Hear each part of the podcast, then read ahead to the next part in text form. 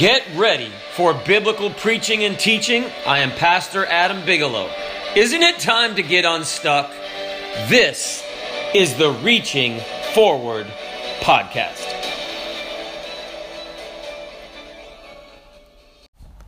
John chapter 12 and verse 12, the Gospel of John.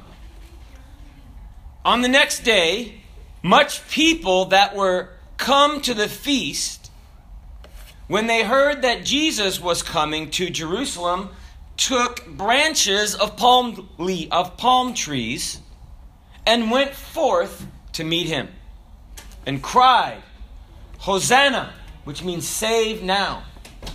Blessed is the King of Israel that cometh in the name of the Lord. And Jesus, when he had found a young ass, that's a donkey, sat thereon, as it is written, Fear not, daughter of Sion. Behold, thy king cometh, sitting on an ass's colt. These things understood not his disciples at the first. But when Jesus was glorified, then remembered they that these things were written of him, and that they had done these things unto him. And let's read that last verse. But these things understood not his disciples at the first. But when Jesus was glorified, then remembered they that these things were written of him, and that they had done these things unto him. Let us pray. Brother Janor, would you ask the Lord's blessings? The the the thank you. Because you're King of Kings and Lord of Lords. Lord, give praise. Honor your name, oh God, because you never. Thank you because, you always. I this time that, oh God, you may touch your only possible to bless The word receive you. We give you praise. Honor your name this morning. I pray. Amen. There was a family that had a holiday tradition. They would cook a ham, and many Americans do that. And part of their holiday tradition was they would get this ham, they would take it to the kitchen, and then they would get this big knife and they would cut both ends of the ham off. So they were kind of squared off. And so one day, this wife and husband were preparing a holiday meal, and, and she was cutting the ends of the ham off, and her husband said, "Oh, Honey, yes, why are you doing that? And she said, You mean cutting the ends of the ham off? He said, Yeah, why, why are you doing that?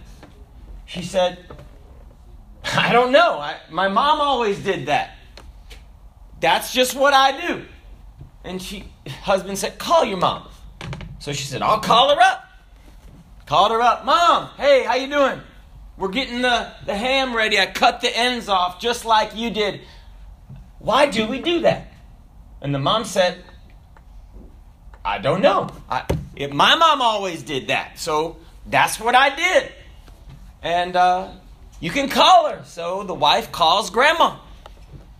And said, Grandma, we're cutting the ends of the ham off, getting ready for holidays, and why did why do you do that? And grandma doesn't miss a beat. She said, because the, the pan was too small. and so God was dealing with my heart today, or the other day, and I was praying. Today is Palm Sunday, and we commemorate Jesus, this event that I read about, Jesus coming into Jerusalem the week before his crucifixion. And the Bible, it, we traditionally call it Palm Sunday as we read a bunch of people, they had these, these palm leaves. Well, there was a holiday there for the Jews, and they called it the Feast of Tabernacles. And one thing they did to commemorate their 40 years of, of uh, wandering after they came out of Egypt, they would build these little tents. My daughter's getting one tomorrow that looks like a food truck, right? But they would build these little tents and they would put palm leaves on them as one of the uh, building materials. So everybody had all these palm leaves in their hands. And when Jesus came, word got out that Jesus was coming, and they came en masse when Jesus was coming to Jerusalem, and they began to take and remove garments that they had and they would put them on the road where Jesus was to pass by. And these palm leaves, they began to put those also down on the ground because they were already in their hands, right? And if they didn't, they cut them off the trees and they put them down, and Jesus would go over the top of them. And this was very common.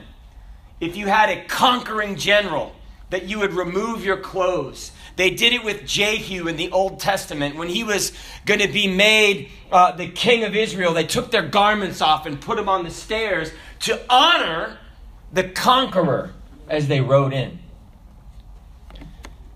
And I thought about this. You know, God, what is the message of Palm Sunday? Now, I celebrated Palm Sunday growing up. Did anyone else celebrate Palm Sunday? And I'm celebrating it today.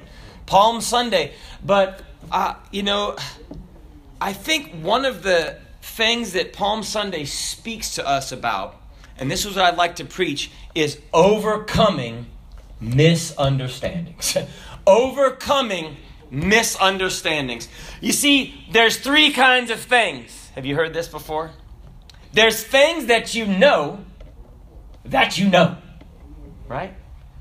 The second kind of thing, there's things that you know that you don't know, like astrophysics. Don't ask me, okay? You know that you don't know that. Spence, could you get the door? Thanks. I know that I can't reach it from here. but the thing that I'd like to preach about today is that third thing, right? Those so you've got things that you know you know, then you've got things that you know that you don't know. And the third thing are things that you don't know that you don't know. Have you ever heard of those things? That means that you think you know it, but you don't know. And I think that maybe growing up, I celebrated Palm Sunday, and it was one of those things. It was things that I just didn't know that I didn't know. And I'm reading to you from that scripture. The Bible says in John chapter 12 and verse 16, these things understood not his disciples. So, as all of this celebration was going on and people were putting the palm leaves down, the disciples were kind of scratching their heads and be like, um, I don't get it. Why? Because Jesus was not coming in like a conqueror. He wasn't riding a white horse. He wasn't, you know, those princess waves, you know, where the princess wave kind of does this. He wasn't waving like, you know, the prince, or I mean, he wasn't a lady, but he wasn't doing that fist pump, you know, where he comes in like after the, uh, it's never happened to Jacksonville, right? But after you win the Super Bowl, right, they have a parade. No offense to the Jaguars. They could do it next year, okay, or this year. All right, go Jaguars. I'm, I'm on their side. But when they when they do the, the, the, winning of the Super Bowl, they're all pumping their fists and there's a big parade. And it, why? They're conquerors. They've already conquered. And the, the people are cheering. Well, the people were cheering for Jesus, but then Jesus gets on a donkey. And he comes in and he's not fist pumping, he's kind of lowly coming in. I can imagine him kind of having his head down and maybe not even uh, giving heed to all of the people cheering. And it seems like the disciples begin to scratch their head and say, Hey, what's going on here? How come this? It doesn't really fit. So there's a misunderstanding about Palm Sunday. So, what do you call it when your virtual assistant misunderstands your request? Dyslexia. No. no. Well, sometimes there's misunderstandings. And there's a, there's a street in Hong Kong, and it's called Red Nalexa Terrace. Red Nalexa Terrace. So, what sounds like an okay name? It almost sounds like Alexa, right? Well, it's the backwards writing for Alexander. Say, preacher, why is it Red in Alexa? Because in Chinese you read the letters from right to left, not from left. So some town clerk was translating it. It's like, oh, let's just translate it read in Alexa, right? So, preacher, it's a, it's a misunderstanding where there's a misunderstanding as well about Palm Sunday. For you see, Jesus was not come as a conqueror. And now, uh, the first thing, so like we, we can get misunderstandings in our life. So we're going to look at three things that you can that can help us overcome misunderstandings. Because they come in our houses they come at, in, at work you get misunderstandings and they can lead to hurt feelings and they can lead to separated relationships but it all starts with a misunderstanding. I believe that one of the greatest lessons of palm sunday is that there was a misunderstanding about what jesus was doing when he came to jerusalem. So preacher I, i've always heard that it was this way but let me let me let me share with you the Bible says that when Jesus was glorified, that's when they began to change their understanding of Palm Sunday. It said that when Jesus was glorified, in John chapter 12 and verse 16, you see, Jesus said, I, even I, if I be lifted up, I will draw all men unto me. Jesus was talking, it said, about the death that he should die. See, Jesus didn't come. Now, a lot of people say, "Well, preacher, shouldn't we shouldn't we uh, lift up Jesus and cheer when Jesus comes in?" Absolutely. Isn't the Messiah to be hosannaed? Why? Because he's a savior. Absolutely. But you see, people were so excited that they had this misunderstanding about why Jesus was coming to Jerusalem. Hosanna means save now. Well, what did they need saving from? Now, America doesn't know a lot about foreign armies on our soil. A little bit. The War of 1812, the British came. Did you know they burned Washington, D.C.? Right. We had some we had foreign armies on our soil, but not that much. But you see the Jews when they saw Jesus coming, they said hosanna that Jesus was coming as a conqueror. Who was he going to conquer? Rome. They thought that he was going to restore Israel. They thought he was going to give them freedom from political oppression. And you know what's not something Americans know a whole lot about? But the Bible says that that was a misunderstanding. That Jesus wasn't coming in and he came in on a donkey. And the Bible said he was low. And it's interesting that all these people cheering for Jesus, do you know what they were, they were saying a few days later? All those cheering and all that, you know, then Jesus began to get in their backyard. You ever have Jesus get in your business? He went into the temple. You know what he did to the temple when he came into Jerusalem? He began to overthrow the tables and kick people out and say, Take these things hence. He said, My house shall be called a house of prayer for all people. And you've made it a den of thieves. All these people that were cheering for him started to go, Wait a second, what is he doing? He's messing with our status quo. You know that when Jesus came into Jerusalem, the death that he was supposed to die was to beat a much bigger oppressor in our life, and that was sin. You see, when Jesus came, it wasn't to gain political freedom, it was a greater deliverer that Jesus meant to be. You know that when Pontius Pilate said, I'm going to release one person, I'll release one person. You'd think they'd all cry Jesus, right? Jesus! Release Jesus! No, that wasn't who they cried for. Who did they cry for? Barabbas. Barabbas. Barabbas, Barabbas. He's our man. You know why Barabbas was in prison? He was a political insurrectionist. Did you know that? It says in Mark chapter uh, 15 and verse 7. And then there was one named Barabbas, which lay bound with them that had made insurrection with him. He led like a mutiny against the Roman oppression and had committed murder in the insurrection. So they're like, hey, Barabbas, he's the general. That's the one that's going to overthrow the Romans. So all of a sudden, when they realized Jesus wasn't come to do what they thought they needed, then all of a sudden they're like, hey, take him away give us Barabbas. We want Barabbas. He's our conquering general. And it's interesting. Uh, the Bible, isn't it interesting that, man, people can cheer Jesus, but it's only kind of a hollow cheer. But then when Jesus gets down to where we're living at, we're like, ah, take Jesus away. Just give me somebody else. Let's switch the channel. Let's watch Netflix. But you know that Jesus Christ, when they presented him, the, the Bible says, Pilate said, Behold your king. This is Jesus. And the Bible said, they said, Away with him, crucify him.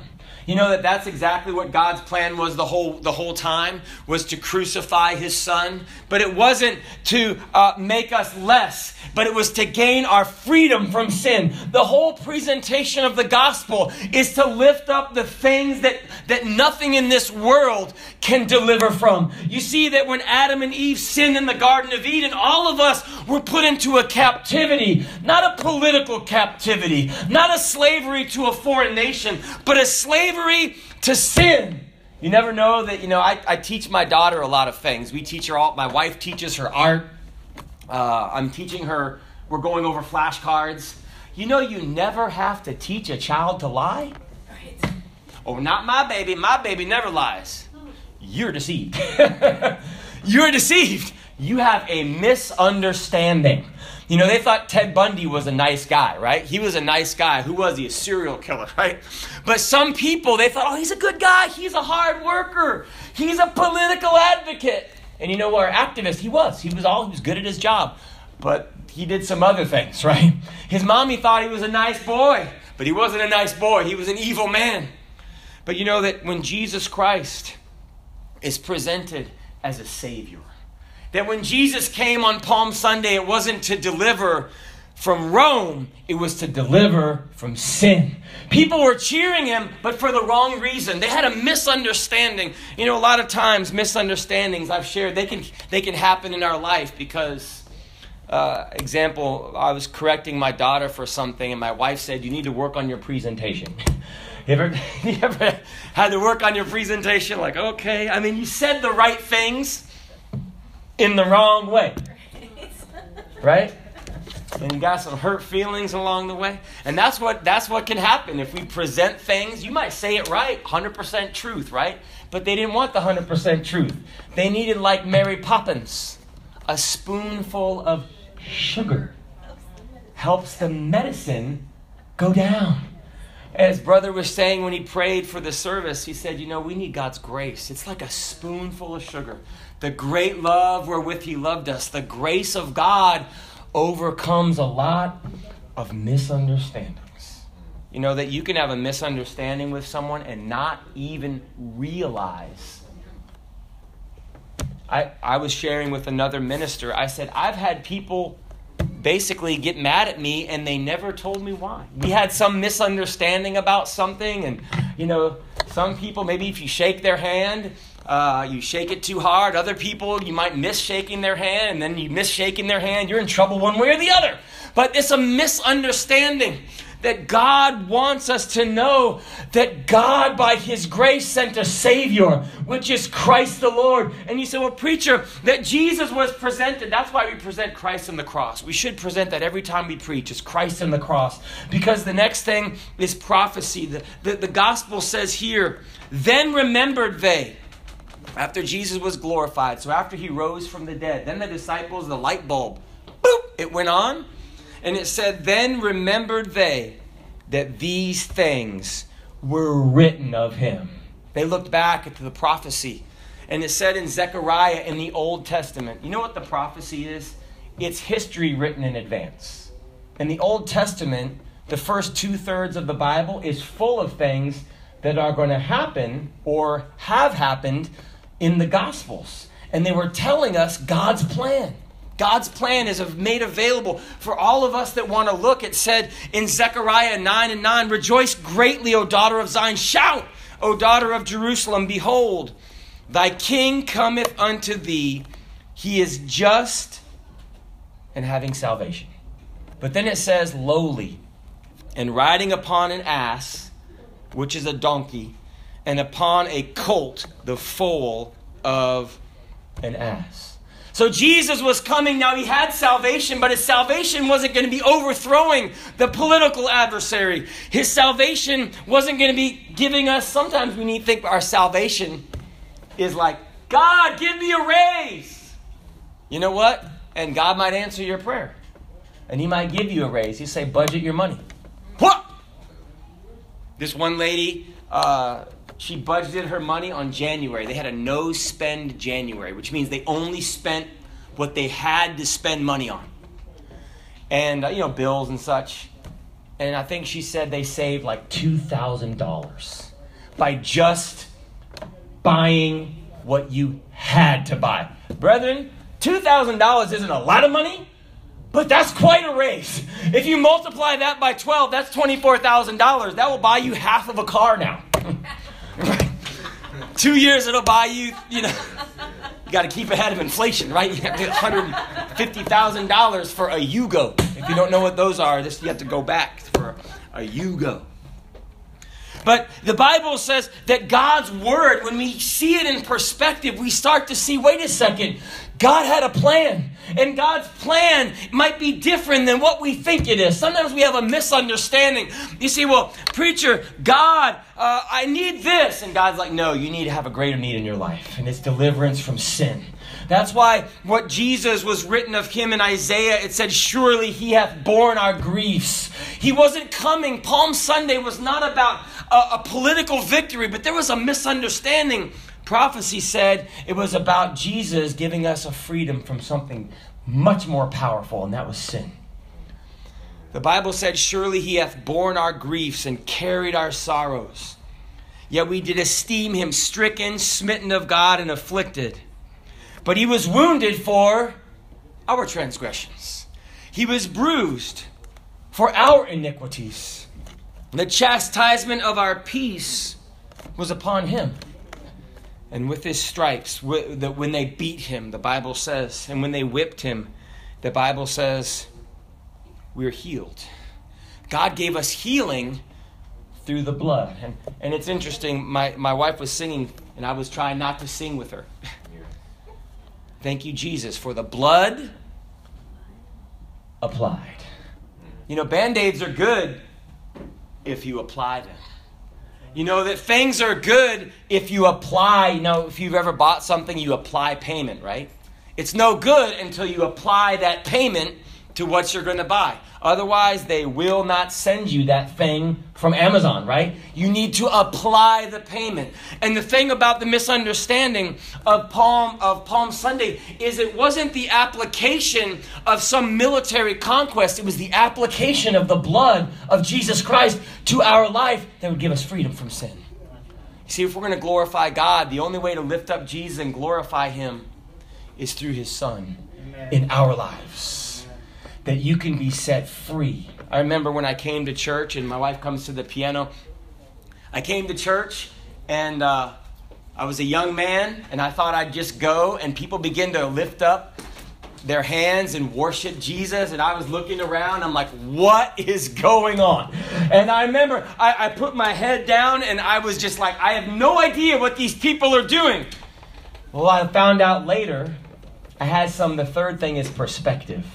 I looked back and I found they had a reality in God that I did not have.